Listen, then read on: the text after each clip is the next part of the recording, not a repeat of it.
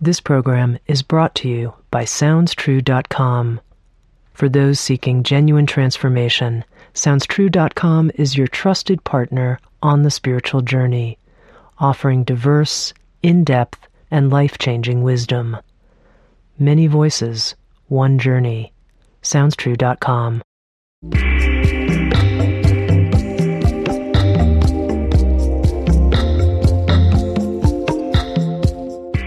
You're listening to Insights at the Edge. Today I speak with Nicolai Bachman. Nicolai has been studying and teaching Sanskrit, Ayurveda, and yoga related topics for 15 years. He's the author of the Sounds True book, The Language of Yoga, which is a guide to asana names. Asanas are the names of various yoga postures, and the book also includes Sanskrit terms and chants.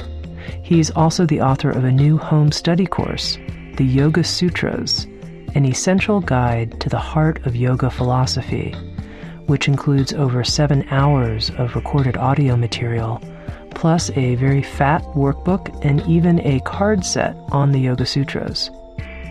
In this episode of Insights at the Edge, we're introduced to the Yoga Sutras, written over 2,000 years ago by Patanjali and brought into this new home study course by Nicolai Bachman. We also speak, most importantly, about the essence of yoga and how to incorporate the messages of the Yoga Sutras into our life. Here's my conversation with Nicolai Bachman. As we begin our conversation about the Yoga Sutras, Nicolai, I'm wondering if you would be willing to chant for us some kind of opening invocation that might be appropriate for a conversation about Patanjali and the Yoga Sutras? Yes, there's a verse that works. Um, let me chant it. Yogena chittasya padena vacham malam sharirasya cha वैद्यकेन योपाकरोत्तं प्रवरं मुनीनां पतञ्जलिं प्राञ्जलिरानतोऽस्मि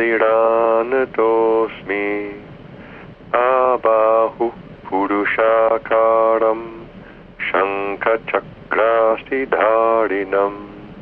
सहस्रशिरसं श्वेतम् pranamami patanjali. So that's a very common verse. Uh, I believe actually that's used in the Iyengar tradition.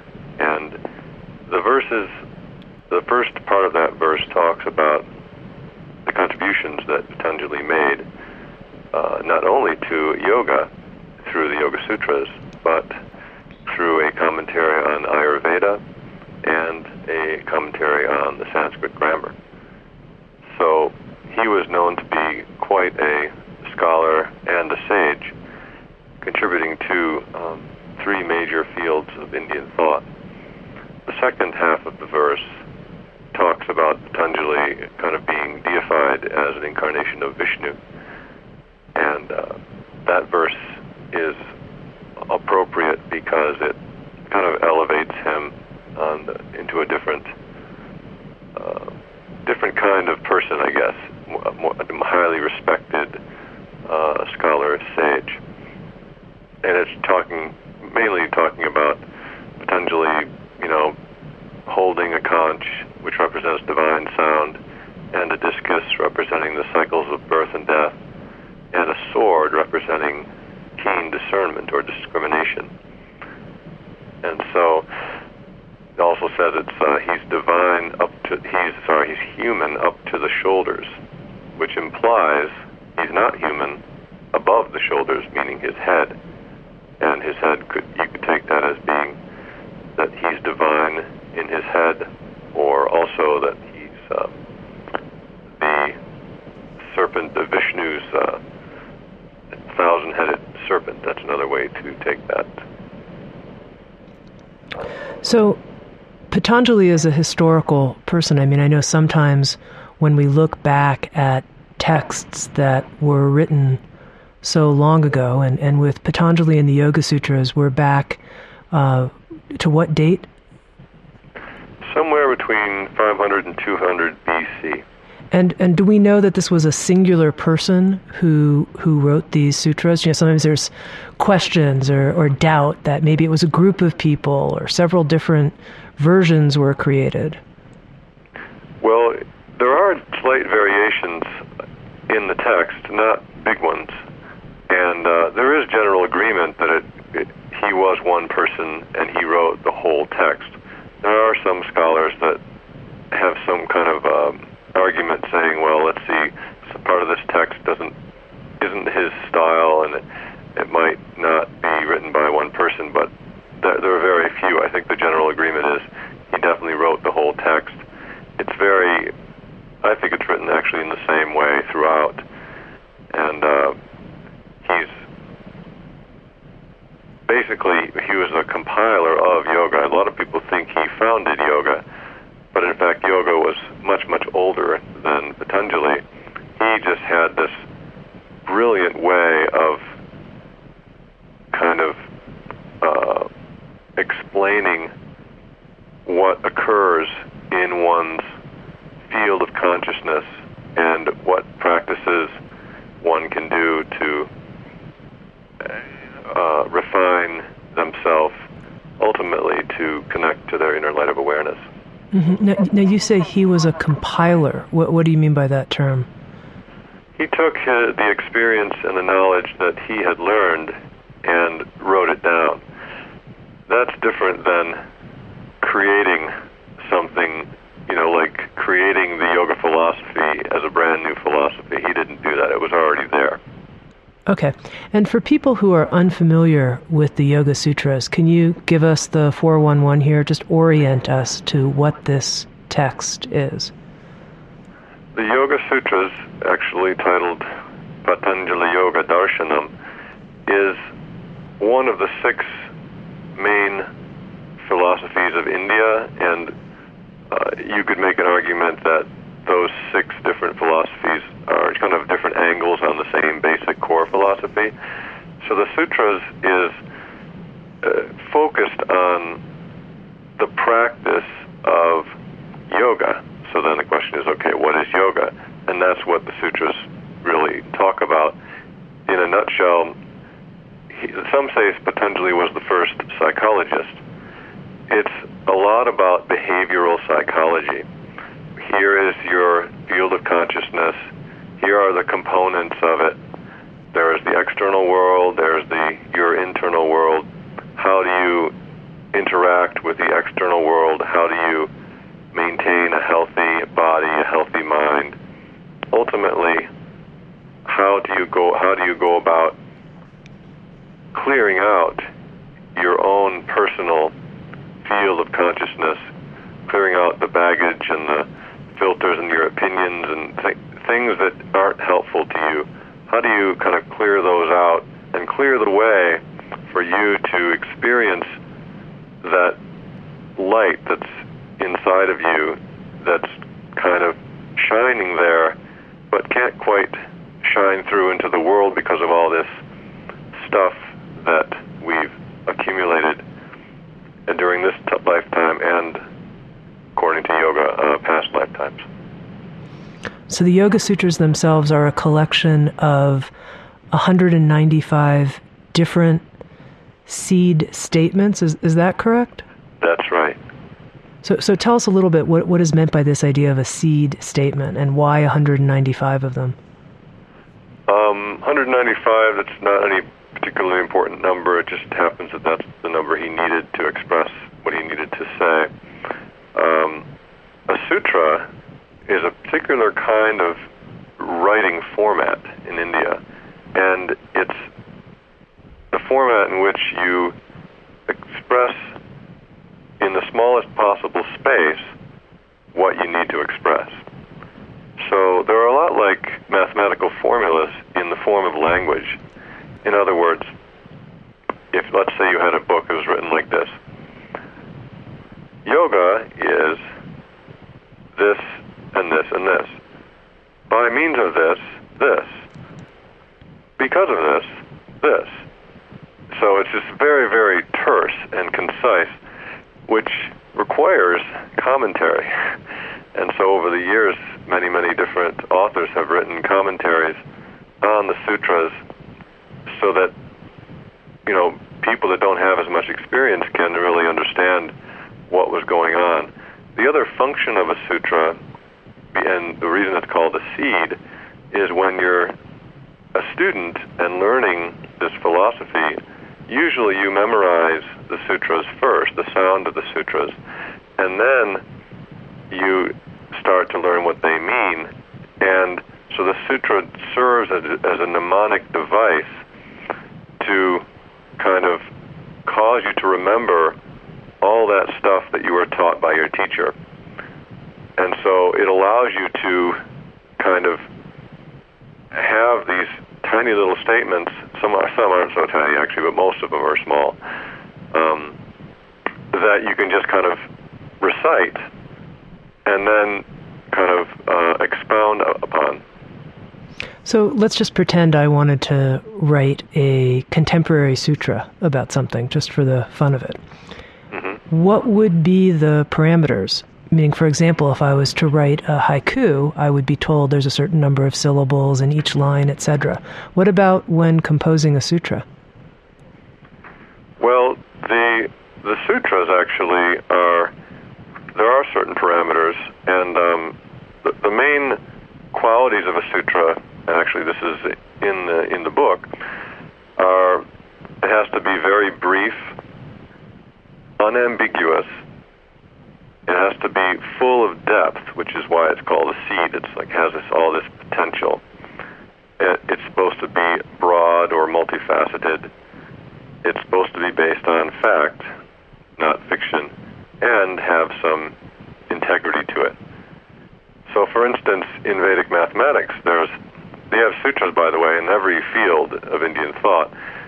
One example in Vedic mathematics, a sutra might say something like this one more than the previous. And that's the whole sutra. so you just have to kind of, with commentary, know how to apply that and what that means in Vedic mathematics. So the Yoga Sutras were originally composed in Sanskrit, and the student learned the Sanskrit, memorized all 195 sutras before they knew the meaning, or as I'm memorizing it, I of course know the meaning because I speak Sanskrit. What was it like back? Well, in... I'm pretty sure what it was like was you, in fact, did memorize uh, at least many of the sutras, and of course, the you know the words, the vocabulary in the sutras many, much of it would have been familiar to the student already if they were speaking in their native tongue, which might not have been Sanskrit. Because the sutras are linked together, you know, there's the first one, the second one, the third one, the fourth one, and they're all kind of dependent on each other in a way. So by memorizing the whole sequence, let's say all of chapter one, by mem- having that completely integrated in your in your memory, then the teacher can start talking about what they mean and he can start referring to the sutras and he doesn't have to worry about you know somebody um, knowing what you know what that sutra sounded like or the words in the sutra remember there wasn't really any paper uh, way way back then so uh, not a lot of um, writing was occurring most of the traditionally in India the learning is oral and here I am, a Westerner interested in yoga philosophy. Maybe I'm a yoga practitioner, and I don't know Sanskrit. How am I going to get the genuine meaning from the sutras, from the Yoga Sutras, from this study? And if I learn how to chant the sutras, will that really help me if I have no understanding of Sanskrit? Well, first, it's I always recommend looking at several different translations of the sutras because each interpreter will have their own uh, angle on the sutras. So, you know, if you have uh, traditional Indian or a Swami translating the sutras, they'll interpret it in a certain way. If you have a Western academic professor translating, you might have a certain interpretation that's different. If you have, you know, a more New Age person working on the sutras, it might be different. Some people translate the sutras and they don't even know the Sanskrit. They're just relying on all the other translations, and then you'll get another angle on the sutras. So it's important to have some reliable um, translations. Now, as far as learning Sanskrit, you don't really have to learn Sanskrit to learn what yoga is. Uh, if you want to go really deeply into it and start kind of coming up with your own translations, then you need to know a little bit of Sanskrit, but it's not really necessary. Part of the reason I wrote the book the way I did was so people can focus on one concept, which is pretty much always in this book one Sanskrit word. Each concept is one word. And just learn what that word means. And then eventually you'll kind of accumulate a small number of uh, Sanskrit words in a little kind of yogic vocabulary. And then when you can start to talk in terms of those Sanskrit words, then you can really have a legitimate and accurate discussion because you're using the actual Sanskrit terms in your conversation instead of the usually inaccurate English words that you can't really express some of these terms in one English word. You need a phrase or a paragraph or more to to do it. So, you know, to say, for instance, the chitta, that's one uh, example of a term. Some people just call that the mind. That's just, you know, it doesn't do it justice. There's so much more to it. Uh, many of the terms are like that. You need some explanation of what it is and even some experience as to what it is before you can really understand what that word is. So, how would you define the Sanskrit word chitta? Well, the short phrase I use is the heart mind field of consciousness. And that's just, you know, I needed, sometimes you need a little short phrase just to give somebody a sense. But there's a whole section in the book that talks about chitta. And so you almost need to understand what its components are, how it, what the mechanics inside the chitta are, and that's a very important concept because it's basically the mechanics of your psychology, what the chitta is composed of, and how they all kind of work together is very important to understand this different worldview coming from India. It's a different view of how um, how one's consciousness works. So, if I'm understanding you correctly, part of your approach to helping contemporary people appreciate the meaning of the Yoga Sutras is that you've selected key Sanskrit terms that you're going to help me, the learner, understand so they become part of my working vocabulary. So then I can appreciate the subtleties and the nuances of the Yoga Sutras. Is, is that correct? That's exactly correct. Okay, so besides chitta, if you if I just said, okay, you know, I I want to just know the most important Sanskrit terms from the sutras. What what would be a few of the the ones that you think these are really mission critical? If you don't get these, you're not going to understand the Yoga Sutras. You don't have a hope. There are so many, um, but I can say one would be definitely the word that's typically translated as suffering. The word is dukkha. So understanding what suffering is and what the different kinds are is very important because so much of the practice, so many of the practices are there to reduce uh, the suffering. So, so how do you define dukkha? So dukkha, the, actually, um, it's I usually define it as suffering as opportunity. So it's not necessarily bad a bad thing, even though literally it means bad space.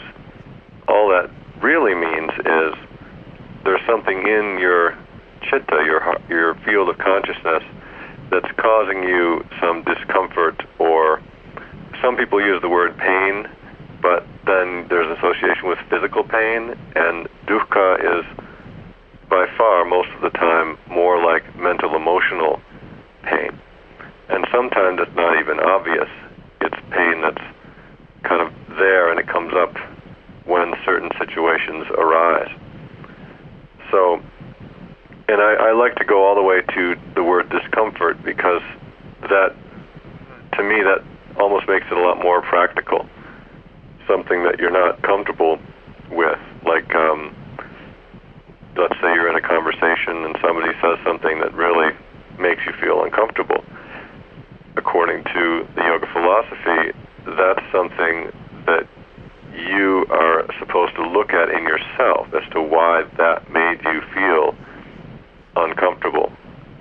Because the idea is to try to be centered and try to be kind of almost transparent um, in the in the world, still functioning and still having opinions and everything like that. But as far as uh, interacting with the world and with yourself, the idea is to be most of the time kind of connected to this unchanging light of awareness within you and just kind of going through the motions of the world that you need to do because you have a body and you have a job and you have a family, but always kind of keeping in mind that this light is the thing that really is where it's at and it's in every single person. So seeing that light in other people as well and treating other people as on the same level as you, no better or no worse, because you share that um, inner light. Well, I asked you, you know, what would be the, the key terms in Sanskrit that I would need to understand, and you said, well, you know, there's so many of them. How many do I need to understand in order to have enough of a working vocabulary to really appreciate the meaning of the Yoga Sutras? Well, that's a hard question to answer um, because some of the terms are practices and some of the terms are kind of states. Uh, there aren't that many, to be honest. I mean, if you think about how many words we have in our regular vocabulary, the book mentions 51, but I'd say even as few as probably maybe, you know, 10 or 15 and you, you can get a pretty good grasp of the basics of what's going on. And this includes, you know, like the chitta, as I mentioned, the heart, mind, field of consciousness. I mentioned suffering, and then there's a, a word called abhyasa, which usually means practice. And then there's. Well, let's pause on that. What is your oh. definition of abhyasa? My definition of abhyasa is uh, diligent, focused practice. And so, abhyasa is the term that really means kind of your everyday, focused, intentional. It doesn't just mean your asana practice, it means your practice in life. So, whatever you're doing, you want to be practicing abhyasa and you kind of keep it, whatever you, like let's say you're washing the dishes even you want to focus on that and, and do a good job and be thorough. Um, now, traditionally, of course, abhyasa means actually a meditation practice, you know, taken to the core of it. And so it's supposed to be practiced for a long time, uninterrupted, uh, in the service of truth, etc., etc. And it has key ingredients to it. it. Like, for instance, abhyasa, by having a practice, it will allow you to be more discerning in everyday life. It will also, which is the term viveka, there's also, uh, it also leads to with this other term called vairagya, which is non-involvement with external objects. So it's by focusing, you're kind of less likely to attach to all these other external stimuli around you. So some of the terms kind of, you know, they kind of link together, and it's important to talk about a few of them and how they relate to each other of course, in the eight limbs of yoga, the, the yamas, the first five yamas, the social ethics, a little bit kind of close to some of the uh, Christian uh, Ten Commandments in a sense. But knowing those five is also very, very important in, in relationship to how you interact with the world. And it's the first of the eight limbs, so it's arguably the most important. And oftentimes it's not very emphasized in yogic circles. Mm-hmm. Now, Nicolai, we know here in the West that so many people are interested in yoga. They consider themselves yoga practitioners, and that might mean, you know, going to a yoga class once, twice, or three times a week. And then, oh, you know, I'm interested in yoga philosophy, but the idea of actually going as deep as you're going in terms of understanding the difference between the heart mind field of consciousness and just mind. I mean, do, do I really need this level of rigor to appreciate yoga philosophy in your view? It depends how deep you want to go. Uh, it's there in the book if you want to go deep and deep, especially if you want to teach. I think it is important to understand it to that extent.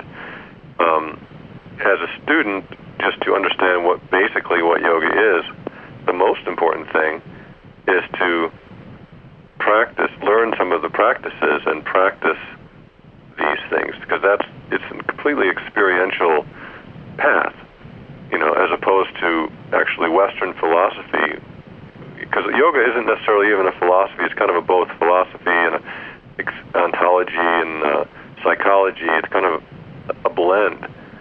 Because philosophy, in the Western sense, could just be reading all these books and just kind of talking about everything without actually practicing anything. And yoga is includes practices.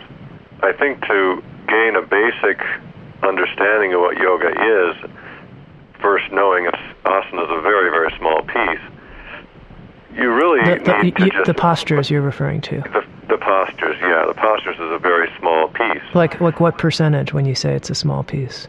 Um, well, let's see. Uh, let's put it this way: Patanjali devotes three sutras to asana out of 195. So maybe I'll just leave it at that. it's still important because it's important to keep your body healthy, but yoga is really more about the heart mind than the body, actually. So, you know, to understand, for instance, to observe yourself, how you behave, and who you really are, and where you are at, and where you really want to be, what direction do you want to be going, where do you see yourself in a, you know, a year or two years or five years, psychologically and emotionally. And so, the, to me, the, part of the real power of yoga as a, I'm going to use the word philosophy, and, and as a practice, is to literally change your psychology to, towards kind of a happier, more content, and more um, connected person. What do the Yoga Sutras say about how a person becomes happier? Is there a specific sutra that addresses that? Uh, there is one sutra that, um, in the term santosha, which means contentment and gratitude. There is one. It, there's a sutra there. It says, you know, due to santosha, unexcelled happiness is gained. And, well, of course, in my opinion, happiness results from kind of the gradual purification of, of the heart mind field of consciousness, which comes from, for instance, truthfulness, nonviolence, caring for other people, not thinking you're better than other people, not thinking you're less than other people, and all the while always observing yourself and seeing, okay, what about me would I really like to change? What am I not very proud of? What situations arise where I get angry or I get afraid or I become something that I don't really, when I don't really like myself? And then what caused that? How can I work through that with these tools that Patanjali gives? And one of the set of three tools that is very important is actually the set called Kriya Yoga, which um, I'm not going to get into in detail, but it's a very, very powerful set of three tools that you can use to basically change your psychology, kind of convert your own state of mind into a more uh. So there are 195 of these seed statements from Patanjali that make up the Yoga Sutras. Do you chant these on a regular basis? Yes, I do. And what do you find for you is the value in chanting all 195 seed statements, and, and how long does that take? Also, I'm curious. Um, you can chant depending on how fast you go. But if I go fast, I can do the whole text in about 20 minutes. It's not a very long text, actually, believe it or not. I mean, 195 sutras. Think of 195 sentences. So it's not really that long. For me, kind of experiencing the sound of the original drives it into my bones. And for me, uh, it might be a little different for me because I, I can understand some of the words as I'm chanting them, so I can start to really kind of integrate the meaning while I'm chanting. But just as a practice of chanting, before you even know the meaning, it's just there's a certain rhythm to it. There's a certain enjoyment that comes out of experiencing that sound. Okay, well, before we go any further, we're not we're not going to hear the full 195 sutras, but maybe just chant like the first three or four for us. Yeah, sure. I could. I want to chant the first eleven. Okay. Because four, the first four would go really fast. Okay, let's hear the first eleven. All right. So this is chapter one. Atha yoga nushasanam yogaschita vritti niroda, tada drashtuh svarupe vasthanam vritti sarupyamitadatra vrittayah पञ्चतयः क्लिष्टा क्लिष्टाः प्रमाणविपर्ययविकल्पनिद्रा स्मृतयः प्रत्यक्षानुमानागमाः प्रमाणानि विपर्ययो मिथ्याज्ञानमतद्रूपप्रतिष्ठम् शब्दज्ञानानुपाती वस्तुशून्यो विकल्पः अभाव अभावप्रत्ययालम्बनातमो वृत्तिर्निद्रा अनुभूतविषया सम्प्रमोषः स्मृतिः Thank you. Sure. I, I have a question about the sound of the Sanskrit language. I've heard different people talk about it in these extremely reverential terms. You know, every syllable in Sanskrit, every every word is you know the the voice of creation itself the special language that just the the sound of the of the language itself transforms you and I, I mean I have to say it brings up a, a, a question in me of skepticism. I mean, how much is this just sort of something that's been fed generation upon generation? Or is it true? Um, it's hard to know if it's true, but it's it is true that Sanskrit, con, you know, has been considered a very very sacred language, and it is. If you understand the way the alphabet and and then the language is uh, created, it's very conscious and very logical, very scientific almost. You know, designed specifically for the human palate, and also kind of designed kind of from nature. So the the sound of nature affected the way the alphabet was laid out. And of course, the alphabet contains all the basic sounds, and then the words are just kind of combinations of those sounds. So if you understand how Sanskrit works and how you know there's the, the, the alphabet, and then there's tiny little single syllable roots that have certain meanings, and then a whole bunch of words just sprout from that root nouns, verbs, adjectives, everything are all related. So all those words, you know, you, many, many words can be re- all related based on the same root. Is every single utterance a sacred thing? I don't know. I think that might be taking it a little too far. I don't really necessarily agree with that. Traditionally, the syllables of the language, you know, those are actually to be meditated upon in some way, especially in a mantra. Let's like take Om Namah Shivaya, for instance, which is, you know, uh, it's a Hindu mantra to Shiva. Each syllable, there are actually songs written, and one song in particular is is in reverence to each individual syllable of that mantra. Whenever you hear anything related to Indian thought, there's always several different perspectives. There's always the orthodox perspective, the you know, and then there's the New Age perspective, and there might be an academic perspective. Ultimately, it depends on your own experience. If you don't have experience that that's the case, then for you, it's probably not true.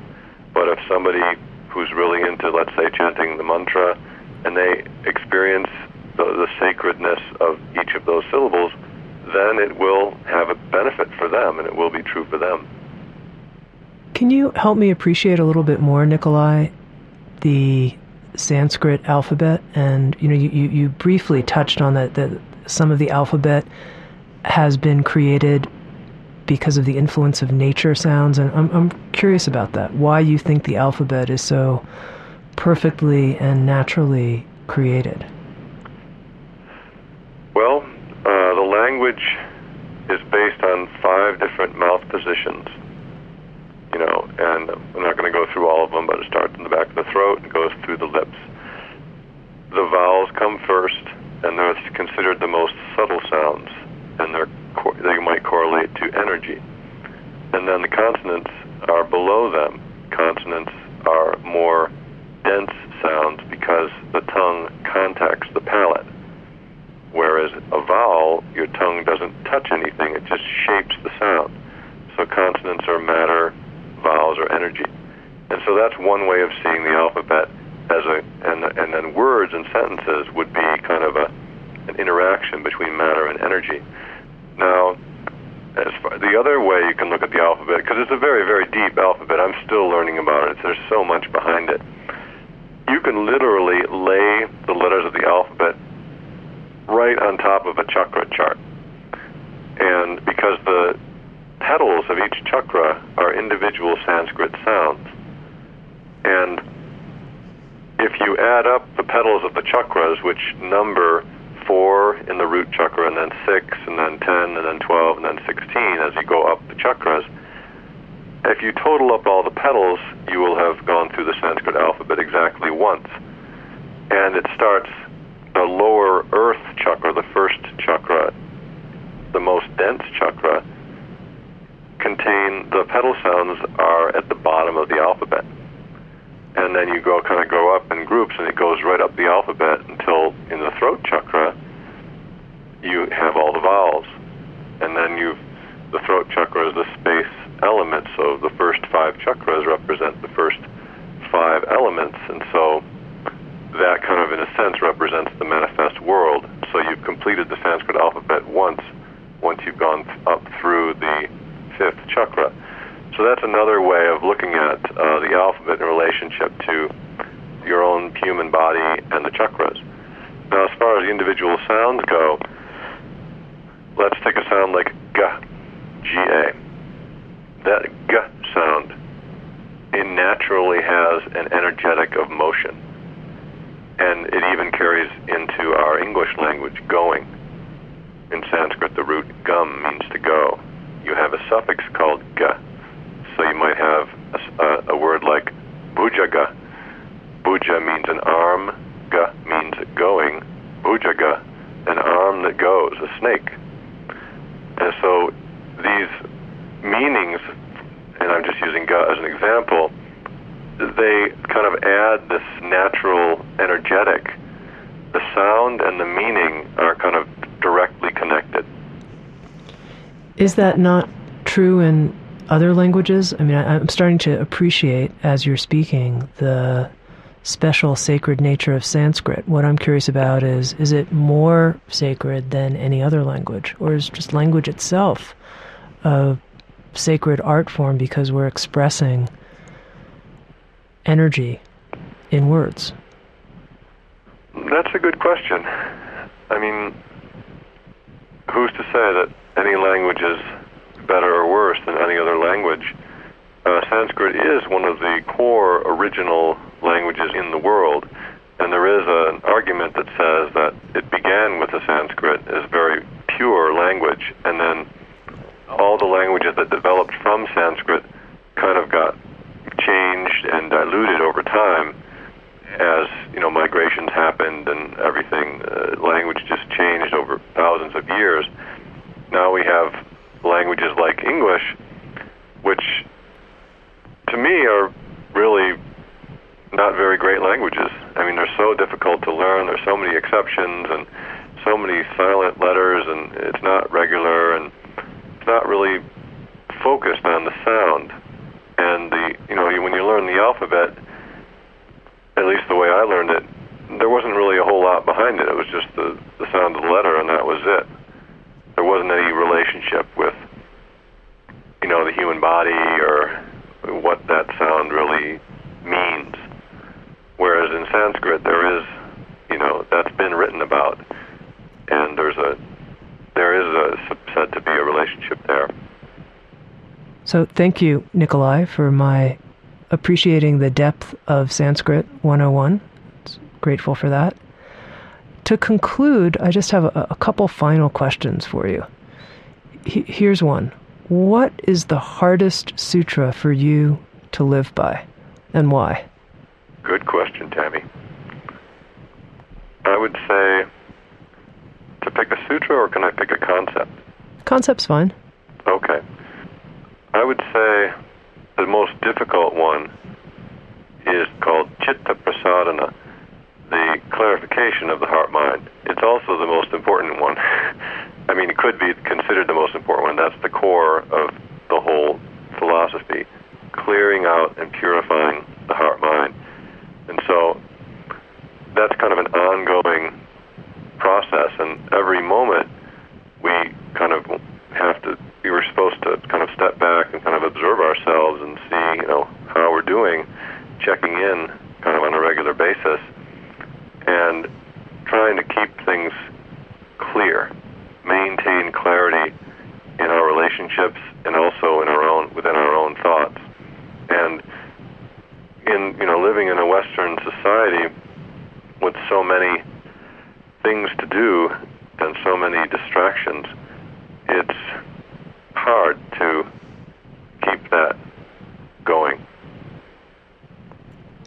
What do the Yoga Sutras teach in terms of how you should approach that clarification of the heart mind? What do they recommend? Well, one thing is to practice, you know, the eight limbs. That's uh, one way of clarifying the heart mind. Kriya Yoga, which is part of the eight limbs, the basically those components that I didn't actually mention earlier, but they're basically self-observation and implementing a, a change and having faith that it will it will happen. That process of change, the ability to say, okay, I really do want to change, has a very powerful effect in clearing the heart mind. Om, that's another method that's said to help with the clarification of the heart mind, or probably a mantra too. Anything to, that serves to focus your mind really contributes to the purification of the heart mind field of consciousness. Mm-hmm. And then finally, Nicolai, tell us a little bit about the home study course that you've put together on the Yoga Sutras. How you put it together the way that you did and why, and what you recommend for the person who wants to study and learn the Yoga Sutras and how this is a tool for that.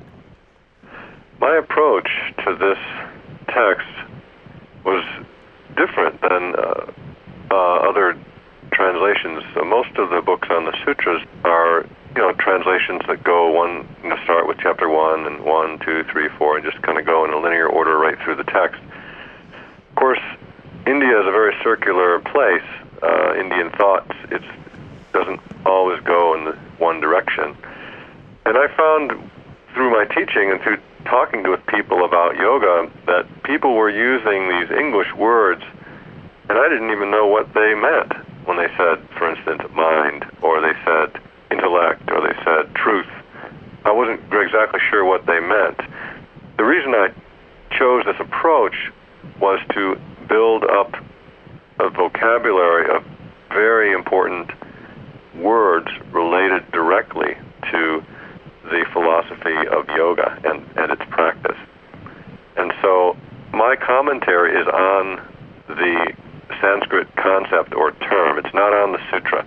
Even though I give a full translation in the back, but I don't give a commentary. I give a translation of the sutra and a word by word breakdown so people can reference that if they need to see, you know, what's in the sutra. But most the core of the book is commentary on each of these concepts. And each concept also has a card to meditate or contemplate on.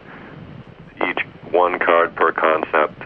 And then each concept also has a track on a CD where I talk about that concept further. And so the idea as a student or a teacher to really learn the concept, they have a card, they have a commentary in the book, which includes all the sutras that are related to that concept, and a way of hearing what the concept is about directly from me uh, via audio, which is a more live form of, um, of transmission than reading. And so, with all these tools, I feel like understanding these concepts would, will really allow someone to get what yoga really is at its core, and hopefully to implement some of these practices into their lives and experience these things. And that's ultimately where things are really understood when they're when they're put into a, into practice and experienced. Very good. I've been speaking with Nicolai Bachman, who has created a new home study course on the Yoga Sutras, an essential guide to the heart of yoga philosophy, a home study course that includes seven CDs, 51 cards, and a big fat 336 page workbook, all helping the serious student of yoga understand 51 key Sanskrit concepts that underlie the Yoga Sutras of Patanjali.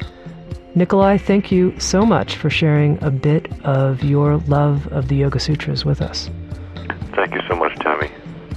Thanks everyone for listening. SoundsTrue.com. Many voices, one journey.